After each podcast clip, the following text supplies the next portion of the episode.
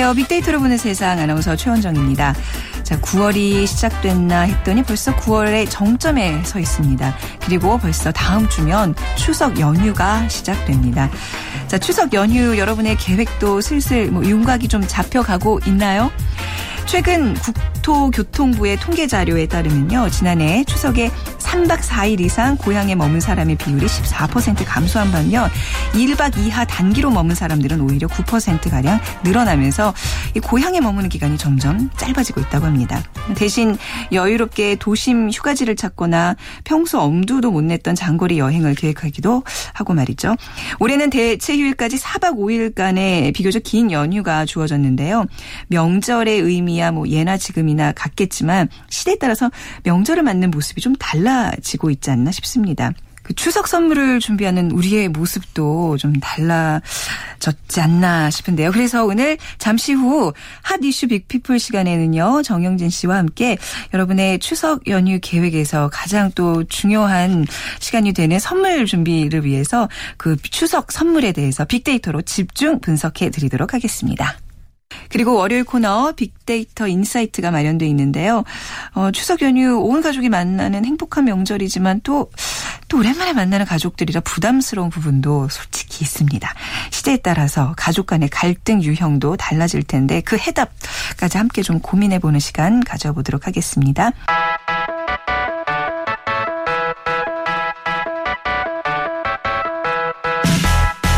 마음을 읽으면 트렌드가 보인다. 빅데이터 insight. 타파크로스 김용학 대표, 이호선 심리학 박사가 분석해 드립니다. 네, 빅데이터를 통해 라이프 스타일과 소비 트렌드를 분석해보는 시간. 타파크로스의 김영학 대표, 숭실사이버대학교 기독교 상담복지학과의 이호선 교수 오늘 두 분 나오셨습니다. 안녕하세요. 안녕하세요. 네. 어, 오늘 기분이 좋으신가 봐요. 목소리. 기분이 좋죠. 네. 오늘 다양한 뭐 가족 관계, 가족 갈등 얘기를 네. 할 텐데 갈등보다는 이제 좋은 뭐 관계 얘기를 좀 더 많이 해주실 그런 표정이신 것 같네요. 네. 제가 항상 우리 그 이제 소비 트렌드에 대해서 이야기할 때마다 네. 늘 여기 기도하는 마음으로 나왔거든요. 네, 아니 가족 얘기 특히 좀 오늘 나눠보는 이유 중에 하나가 또 명절을 앞두고 네. 이게 좀 스트레스 받는 분들도 계실 테고 어떻게 좀 지혜롭게 이런 걸 풀어갈 수 있을까 좀 해답을 좀 찾는 시간 가져보겠습니다. 자, 가족 문제 어떤 것부터 좀 시작을 해볼까요? 가족 간의 갈등의 형태가 굉장히 여러 가지가 있는데 최근에 그 어떤 조사를 보니까 이혼과 연관되어 있는 일상 이벤트 중에서 가장 큰 게 명절 아니면 여름 휴가였어요. 아, 여름 휴가도 포함이 돼요? 네, 그러니까 여름 휴가를 이제 갈때 네. 아빠는 아내와 아이들을 네. 데리고 즐겁게 가고 네, 싶어 네. 하지만 나그 그럼 여름 휴가가 무슨부터 아내? 입장에서는 네, 네. 어, 이것도 일인 거예요. 아, 그쵸. 러니까 이제 다툼이 아, 있게 되고 네. 명절에는 오랜만에 가족들이 다 모이는데 네. 이 안에서 내내 즐거움만 있을 수가 아유, 없는 거죠. 의도하지 않았던 상대의 말에 네. 굉장히 상처받고 음. 갈등의 형태가 여러 가지가 있는데 이제 곧 있을 명절을 음. 맞아서 우리가 뭐를 조심하거나 이해해야 될지 이런 부분들 한번 얘기를 나눠보고자 합니다. 네. 근데 예전만큼 뭐 한동안 왜 씨월드 이런 게 유행이었는데 음, 그렇습니다. 요즘은 좀 그런 얘기 안 하는 것 같아요. 아닌가요? 네. 요새는 또 처월드가 유행이죠. 처월드가 네, 유행이네. 이게 이 트렌드가 어. 있는 것 같아요, 정말. 네. 이제 여성들도 사회 진출을 많이 하고요. 네. 또 특별히 이제 흔히 장인 장모들이 워낙에 네. 그 사회생활을 하고 있는 딸들에 대해서 적극적인 지원을 하게 되잖아요. 음.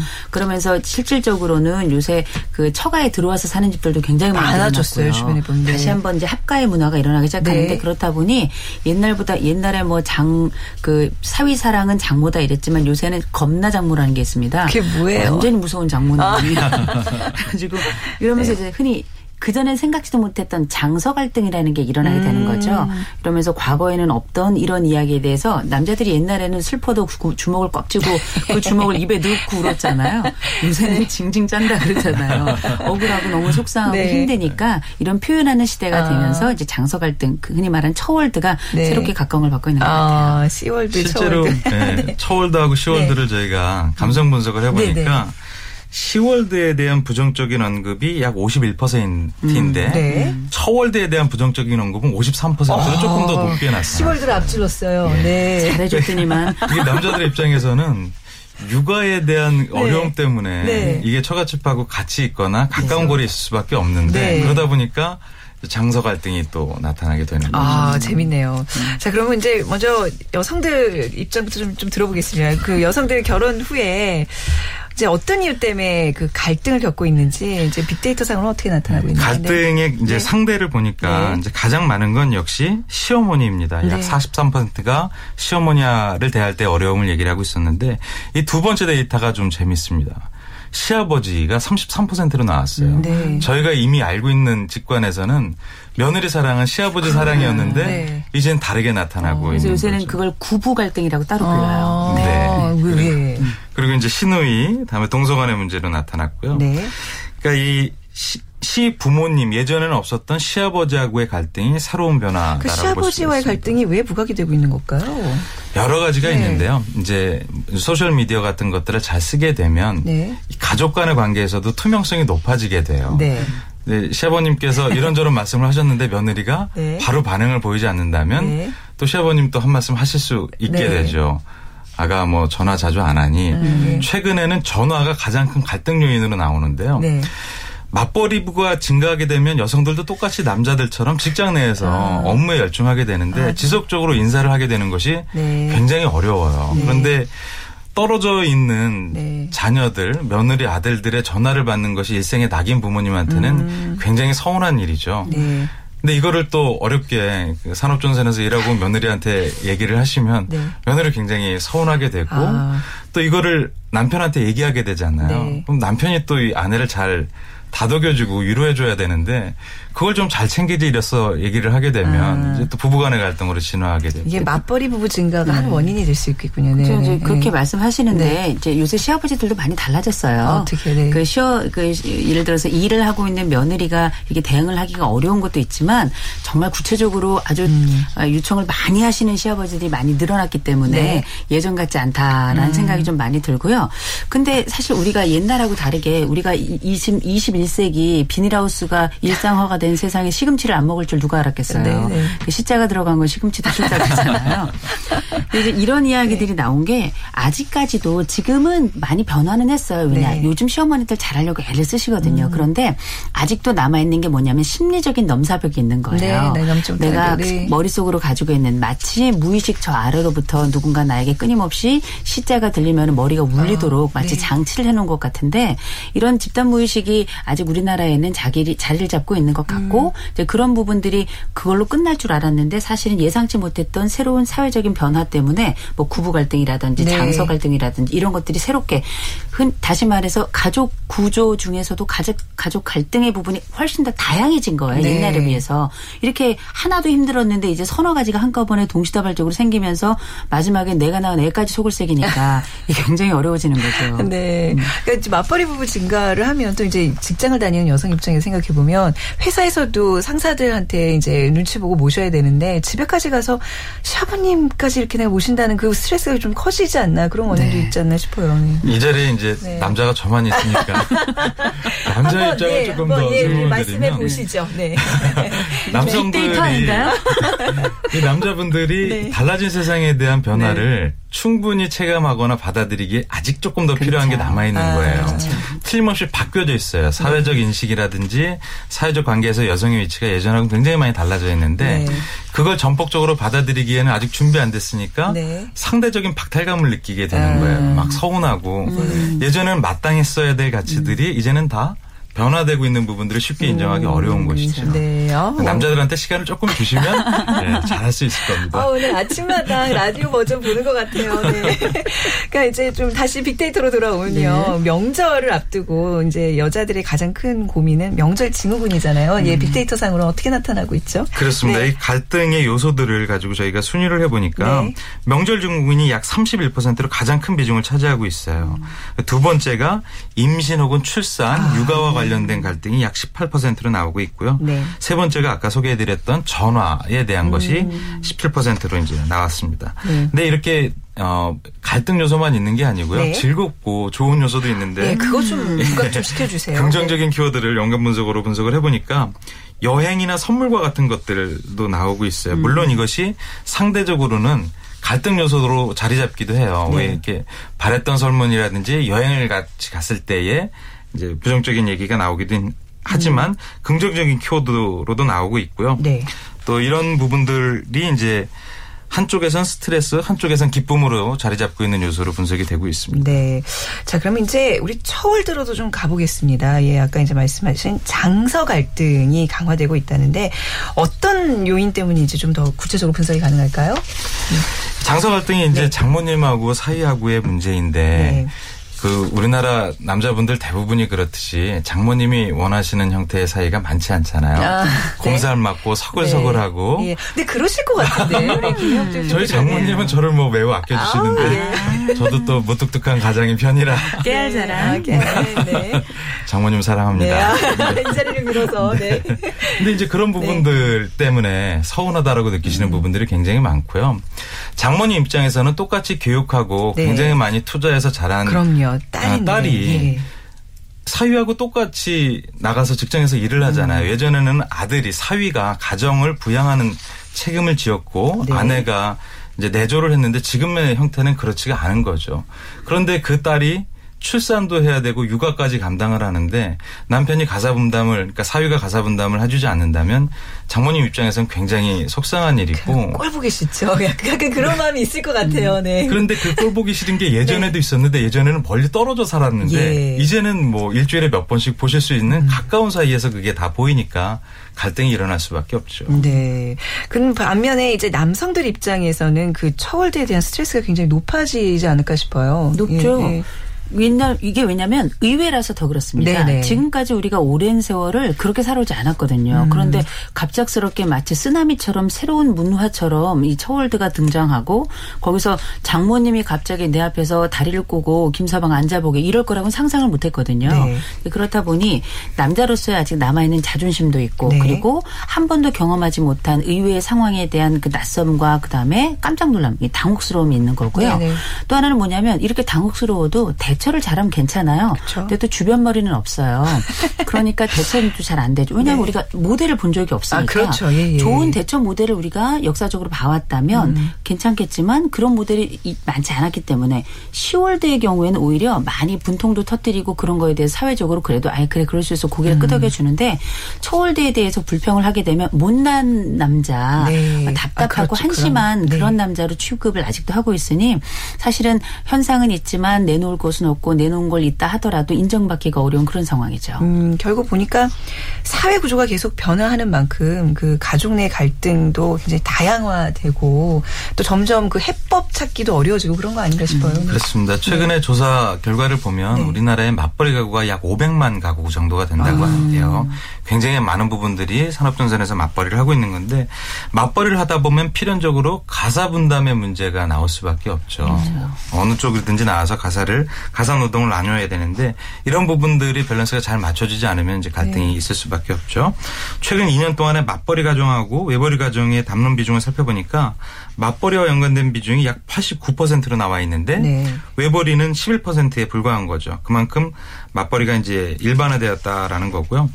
맞벌이와 연관된 담론을 분석을 해보니까 무려 51% 의 비중에서 부정적인 언급들이 음. 나오고 있습니다. 실제로 인터넷 커뮤니티 게시판에 가보면 이런 맞벌이의 피곤함을 토로하는 그 주부들 혹은 그 아내들의 얘기들이 굉장히 많이 있고 네. 그 안에 공감을 토론하는 댓글들이 굉장히 많이 달려 있는 걸 살펴볼 수가 있고요.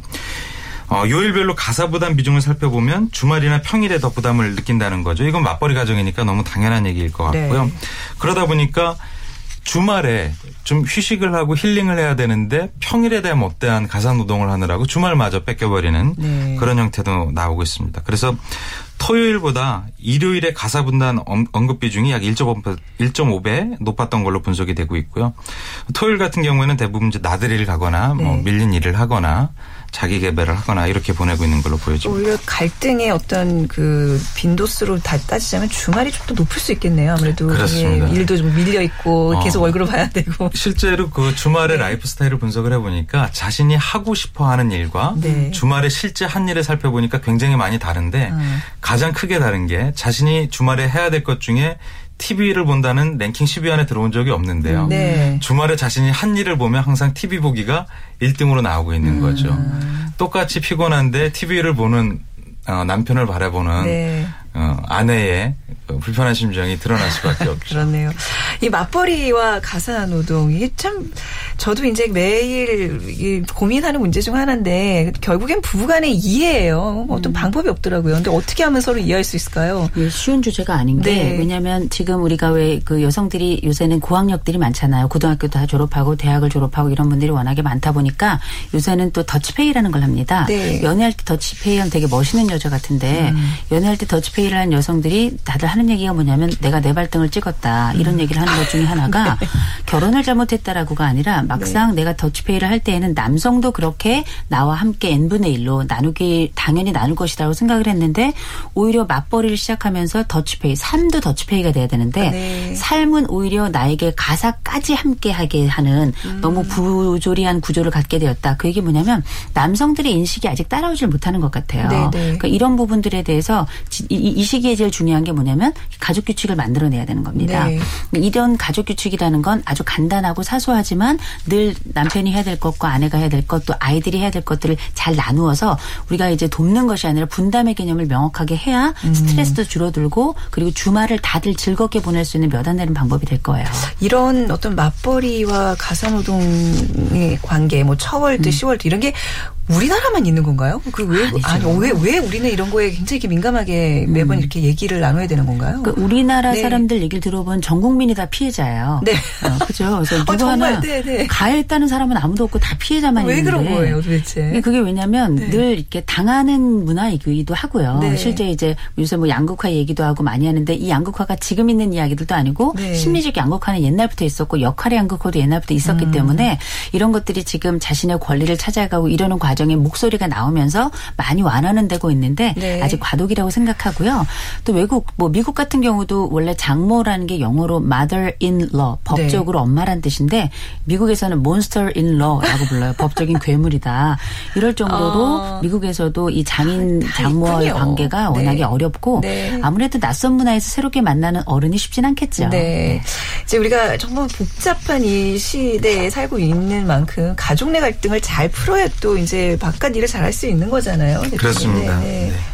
아까 말씀하셨던 것처럼 어, 유교적이고 가부장적인 문화가 우리한테 존재했었고 지금도 역시 네. 그런 부분이 많이 남아 있는데 계속 변하고 있죠. 그래서 사회 제도 내에서도 그런 분위기를 바꿔주려고 하는 노력들도 있고 무엇보다도 그런 어, 기존에 있었던 문화와 관계없이 똑같은 상황에서 나와 가족의 다른 구성원이 동일한 아픔을 갖고 있다고 이해하는 것이 첫 네. 번째가 돼야 될 것 같아요. 나만 힘든 게 아니니까. 네. 네, 이런 그리고 이제 그런 부분들 때문에 또 우리나라가 음. 이제 삶을 영위하는 이런 문화들이 일정 부분 변화해 나갈 수가 네. 있거든요. 그런 측면에서 보면은 지금 이제 10월드라든지 초월드라든지 음. 이런 부분들의 갈등이 심해지면 또 그런 것들을 피해 나갈 수 있는 어떤 형태가 음. 생길 수 있을 것 같고요. 어, 가뜩이나 최근에 이제 가족화가 굉장히 많이 가속되어서 네. 근데 역설적으로 kinfolk 문화를 그러니까 로망처럼 그리는 그런 트렌드가 나타나고 있기 때문에 네. 또 그런 것들이 문화의 라이프 스타일에 반영될 수도 있을 것 같다라는 생각이 들고요. 네. 어, 맞벌이 때문에 가사라든지 육아 부담에 대한 갈등이 커지고 있는데 이런 것들은 사회적으로 음. 네. 좀 도와줄 수 있는 맞아요. 방법들, 그게 보육 정책이라든지. 네. 아니면 기업 내에서 육아 시설의 문제라든지 네. 이런 부분들로 사회 전체가 같이 노력을 해야지만 되지 네. 않을까 싶습니다. 자, 오늘 다양한 가족 관계 또 거기에서 이제 발생되는 가족 간의 갈등들에 대해서 좀 재밌게 얘기 나눠봤습니다. 좋은 말씀 잘 들었습니다. 네, 타파크로스의 김영학 대표, 숭실사이버대학교 기독교 상담복지학과의 이호선 교수와 함께했습니다.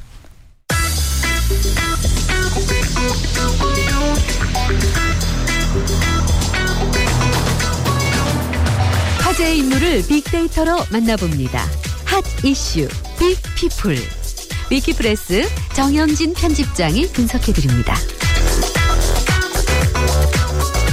네, 위키플스의 정현진 편집장과 함께합니다. 안녕하세요. 네, 안녕하세요. 정인진입니다. 자, 추석 연휴 계획. 네. 오늘 좀 분석을 해 봐야 될 텐데 네. 먼저 정 편집장께서는 추석 연휴 계획 있으세요? 저는 추석 연휴에 계속 이제 일을 좀 만들어서 그쵸, 예. 어, 어떻게든 좀 혼자 있어 보겠습니다. 사람들 이게 아니 방, 방송이 이게 계속 되니까 일해야 네. 돼요, 그죠? 어쩔. 수 없어요. 예. 집사람 이제 너무 서운해하지 또 마시라고 제가 이렇게 좀 고향으로 또 보내드려야 네. 되고요. 꿈 같은 아주 휴식 시간이 되겠군요. 네. 달콤한 시간이 되겠군요. 아, 가을은 네. 남자의 계절입니다. 네.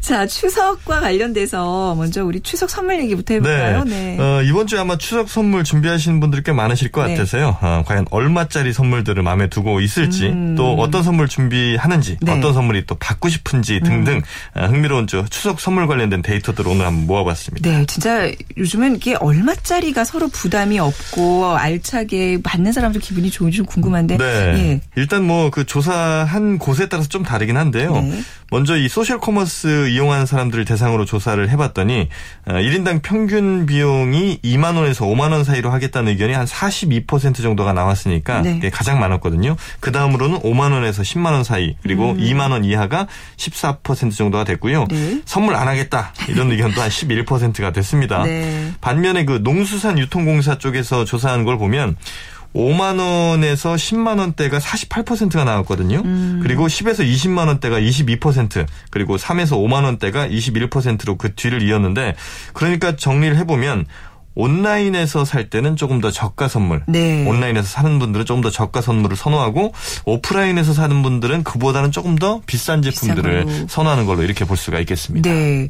그러니까 지금 이제 오프라인 같은 데서 이제 우리가 전통적으로 했던 선물 그러면 이렇게 뭐 과일 세트, 네. 한우 세트 이거 좀 고가긴 하지만 뭐 그런 게 생각나는데 네. 어떤 선물들 가격대별로 좀 어떤 선물들이 있는지 좀 함께 볼까요? 네. 일단은 근데 이 선물 구매할 때 네. 가장 고려하는 점이 뭘까 물어봤더니 역시 이제 가격 대라는 응답이 제일 많았고 음. 네. 그리고 실용성, 품질, 원산지, 브랜드 이렇게 이제 고민을 했는데 네. 다만 연령이 낮을수록 좀 브랜드를 따지고 음. 연령이 높으면 원산지를 고려하는 원산지 네, 이런 뭐, 경향. 뭘까요? 그러니까 아무래도- 한우냐, 뭐 미국산 소고기냐 뭐 이런 거예요. 예, 그런 것들이 좀 어, 있었다는 네. 거고요.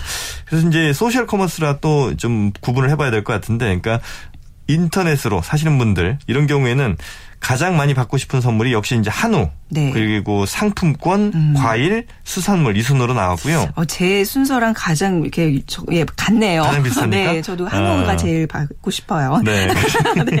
그 주고 싶은 선물에도 네. 이제 한우가 1위는 네. 됐는데 다만 순위가 조금 그 밑에가 좀 다릅니다. 그러니까 음. 위에서는 어, 받고 싶은 선물은 상품권, 과일, 수산물이었는데 네. 주고 싶은 선물은 과일, 상품권, 건강식품. 그러니까 네. 1위를 제외하고요. 이렇게 보면 그러니까 드릴 때는 뭔가 이 건강을 좀 챙기는 이런 것들도 좀 하고 싶고 그렇네요. 네. 예, 이런 마음들이 좀 있는 반면에 받을 때는 상품권을 좀 받고 싶은 그러니까 현금화할 수 있는 아니면 아. 그렇죠. 내가 고를 수 본인이 있는 고를 수 있는. 네, 이렇게 좀 차이가 음. 있었다는 것이고요. 그리고 이제 한 백화점에서 또 고객 등을 대상으로 조사를 해 보니까 역시 백화점에서도 한우가 1위를 차지했는데 네네. 다만 소셜 커머스에서는 1위를 할 때도 29%, 24% 그러니까 30%가 안 됐는데 네. 백화점에서는 38%로 1위를 차지했 으니까 음. 그만큼 아, 백화점에서 살 때는 한우를 조금 더 많이 선호한다. 네. 이런 차이는 좀 볼 수가 있을 것 같고요. 그 다음으로 굴비, 에, 수산물 등이 이제 에, 차지를 했습니다. 음. 네. 참고로 어, 북한은 그럼 추석 선물 뭘 할까? 어, 진짜 북한 좀 이제 이산상봉을 앞두고 좀 네. 북한의 추석도 관심이 좀 가는데 뭘까요? 북한의 추석 네. 선물 인기 있는 게 라면이랍니다. 아, 라면 이 그 귀한가요? 북한에서? 예, 이게 특히 이제 그 라면을 꼬부랑 국수 혹은 뭐 속도전 국수라고 부른대요. 그러니까 네. 빨리 끓일 수 있으니까. 네, 속도전 국수. 네. 그런데 이제 워낙 라면 값이 비싸서 아. 예, 구하기가 좀 쉽지가 않고 그래서 이제 추석 같은 때 어, 선물을 하기도 하고요. 음. 네. 특히 이제 조총련이 네, 북한에 설립한 라면 공장이 네, 있긴 네. 한데 역시 북한 사람들도 한국산 라면을 선호한답니다. 아. 그래서 한국산 라면을 몰래 선물하는 게 북한 간부들 사이에 서도 유행이라고 합니다. 그러니까 그 한국 그 로고 브랜드가 딱 찍힌 그 라면 우리 라면, 예, 그런 그렇죠. 거예요. 오. 우리 꽤 맛있잖아요. 아, 당연하죠. 근데 어, 그 공공연하게 한국 라면을 간부들이 먹는다는 게 굉장히 또 충격인데요. 몰래 몰래 이제 선물하는. 거죠. 뇌물처럼. 네. 아유. 그 추석 선물도 시대에 따라 좀 트렌드가 있을까요? 네, 그렇죠. 아무래도 이제 저희 어릴 때는 혹시 뭐 기억나는 거 있으세요? 저희 어릴 때 선물했던 거. 저는 기억나는 게 네. 이 신문지에 쌌던 고기가 생각나요. 그러니까 예전에는 아, 신문지에다 아, 그 바, 네, 예, 밖에서 고기- 끄덕끄덕이시는데 예, 정육점에서 네, 그래요? 신문지에 이렇게 신문지에 싸서 쌌나요? 어, 그거 기억 안 나시는구나. 고기를 많이 못 먹었으니까. 저게 아, 워낙 귀했잖아요, 고기가. 그렇죠, 어, 네. 네. 또 이렇게 빈부격차 여기서 또 나는군요. 네. 네, 1960년대 보면요.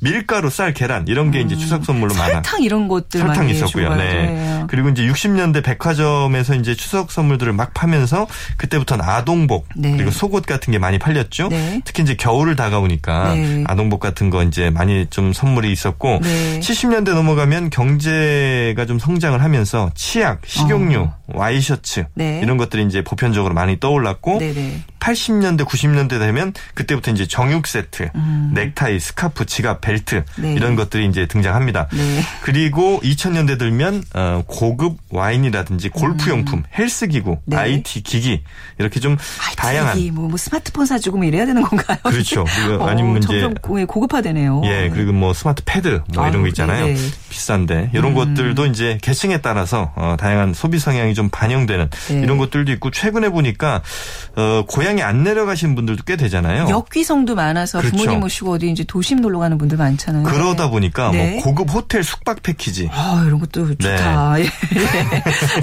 누가 주면 참 네, 좋은데. 참 좋겠다. 예. 네, 그리고 뭐 식사 뭐 특히 어. 이제 호텔 같은 데서 식사할 네. 수 있는 뷔페 상품권 이런 네. 것들도 추석 선물로 꽤 많이 어, 아, 판매가 되고 네. 있습니다. 다들 이제 요즘 또 경제가 어려워서 너무 이렇게 고가의 상품들 선물 얘기하면 좀 위화감이 조성될 수도 있지만 있죠. 그냥 바람입니다. 저도 갖고 싶습니다. 네. 예전에는 왜 이렇게 신문 전단지에 이렇게 네. 추석이나 이제 설 되면 그 광고가 굉장히 많이 들어오잖아요. 그렇죠. 래서 저는 어렸을 때 기억이 그걸 이렇게 오려가지고 시장놀이 했던 기억이 있어요. 아, 그 상품 사진들을 가지고. 네, 사진들 가지고 그게 명절을 맞는 또 어린 시절의 추억이었는데 네. 얼마 받으셨어요? 혹시 세뱃 아 세뱃돈은 아니군요. 이게 보통 추석 같은 데 가면 이제 추석은 용돈 안 같은 거 주, 주고 그래도- 아예 안 주셨어요. 아 예전에는 천 원짜리들로 이렇게 좀 줄이 이뤘는데 요즘은 대, 부분한 5만 원짜리 주지 않나요? 한만 그쵸? 원짜리만 세 개. 그러니까 초등학생들은 네, 네. 한 두세 장 정도. 그쵸. 중학생은 5만 원짜리가 일단 나와야 되죠. 그러니까 설한 번에 쭉 이렇게 저기 친척 집들 돌며 한 십몇만 원 이렇게 벌었던 기억이 있어요. 그래서 제 기억에 그거 가지고 15만 원 벌어서 강아지를 샀던. 아, 그래요? 네, 추석이 5학년 때. 잘 사셨군요.